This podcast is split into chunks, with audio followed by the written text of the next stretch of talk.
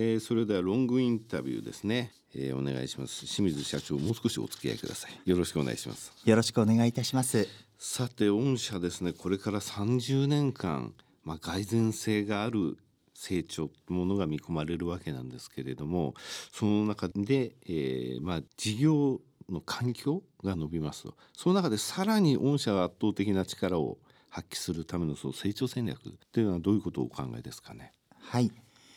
えー、主に、はい、まあ、今の延長延長上にある戦略と、うんうん、そして今後の将来戦略の2つに分けて考えております。延長線上とそれ以外の部分ですね。はい。と言いますとまず延長線上の部分を教えていただけますか？はい。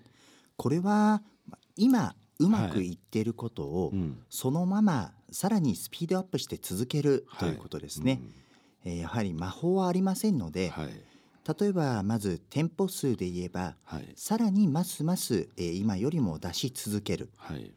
今だいたい600店舗少々ある店舗数が、うん、あとだいたい10年から15年ぐらいで、はい、これを1500店舗規模にまで持っていきたいと思っております。はい。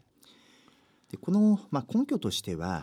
2つありまして1つ目が今私ども、えー、メインの販売先になっている後期高齢者様、はい、こちらがあと10年から15年で今の1.5倍。なるほど、うん、1700万人から2500万人近くになるというところと、はい、2つ目がこれからさらに介護保険制度がどんどん弱くなっていく。あの今は週5日でヘルパーさんが来てくれても、はい、もう来年からは週2日しかヘルパーさんが来ませんよと、はい、あとは自分たちで何とかサービスを見つけてくださいねと、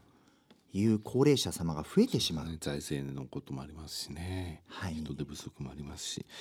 そういった中でその、まあ、食に関する部分も自分たちでやる。その時に、えー、買い物行くのもまた火を使うのもとかいろいろあるわけですよね。そういった部分の問題を御社が解決するというかそのだけ御社に対するニーズが高まるってことですね。はい、うん、これやっぱり600店舗から1500店舗まで FC が伸びた場合っていうのは、まあ、ドミナントっていうとちょっと変ですけれども物流の部分も含めてですね大きくメリットありますよね。やっぱりスケールの部分で。そうです、はい、となると自社工事ももっともっとってことですね。はい、そうですね、はい私どもも、えー、さらなる設備投資の強化ということも、えー、近々の戦略です。はい。えとにかく、まあ、先にいい設備を入れて、はい、いい機械を、えー、入れて生産効率を上げていいものを安く作ることができる会社だけが今後は生き残っていけると思ってますので、具体的には我々今回の上場で調達できた約13億のうちの、まあ、10億を投下して第二工場の稼働に入ります、ね、発表されましたね。はい、はい、第二工場は第一工場の約4倍の製造規模を持ち、うんはい、1年半後の2020年から稼働を始めたいと思っております、はい、今の工場の近くなんですよね。はい、徒歩圏内です。はい。というとあの従業員の方もじゃあちょっと向こう行ってとかそういうこともできるんですね。そうですね。なるほどね。はいじゃあその延長線上ではなくこれから新たにっていう部分ですね、はい、お話しいただけますか？はいこちらは他者様への私どもの昇流の解放を考えています。すごいことおっしゃられましたね。あのノウハウであり、その物流であり、あの生産設備であり、そういったものについて一部解放といいますか、それを使っていただくという考え方ですか？そうです。はい。今後こういった伸びるであろうマーケットには、い。ろいろな会社が参入をしたいと思ってくるはずなんですね。ただその会社様にはノウハウがない。そういった会社様に対して、例えば我々の製造能力を使ってみませんかと。御社様用の特別のそのライン設備を作りますよ、うん、えー、うちの工場の商品を使ってみませんか、はい、ですとか。はたまた配送販売面においては物流、はい、はい、我々の店舗の配送網を使ってみませんか、はい、これ大きいですね、はい、という提案もできます、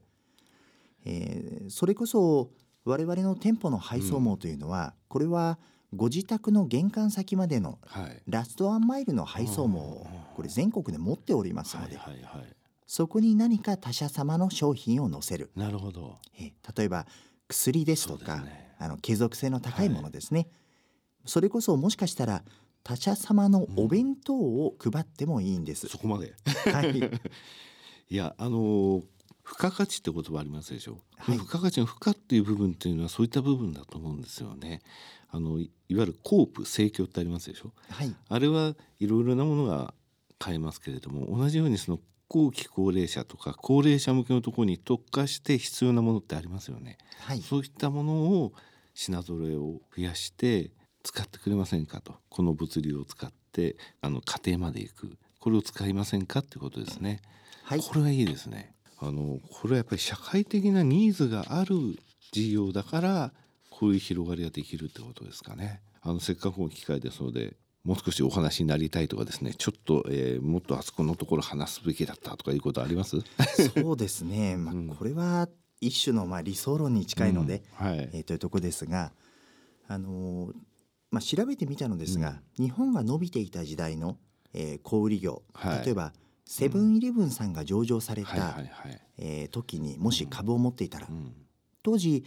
大体1単位180万円の株が、はい、今えー、それこそ1億6,000万とかになっているようなんですね。はい、分割とありましたからね。はい、でもしかしたら我々も3 4 0年経った後は、はい、あの時あの株を持っておけばと言われるような、まあ、環境にはあるのでそこを目指して頑張りたいとは思ってます。セブンイレブンをねアメリカに見に行ってそれであこれだってもう商社のね部門から行ったわけですけれどもそれと同じようにその何かその社会ニーズに合致してるってことはやっぱりね事業として会社としてそのあの業種が伸びるそういったことの絶対的に必要なことなんですよね。そういった意味ではその蓋然性の高いっていうところは御社の魅力であり、えー、御社のその株式のこれからのその可能性っていう部分も含めた企業価値の、えー、増大に向けた蓋然性が高いってことですよね。それイコール株主価値の増大ということですね。はい、はいわかりました。ぜひですね、えー、また来年も再来年もですね、お越しいただいて、店舗数ここまで増えましたとか、あと新たなトピックスですね。あとこのエリアでもフランチャイズ増えましたとか、で実際そのあの、えー、ご利用されている、えー、最初顧客の声とかですね、そういうのも、えー、この番組で教えていただければと思います。清水さん、本日はどうもありがとうございました。ありがとうございました。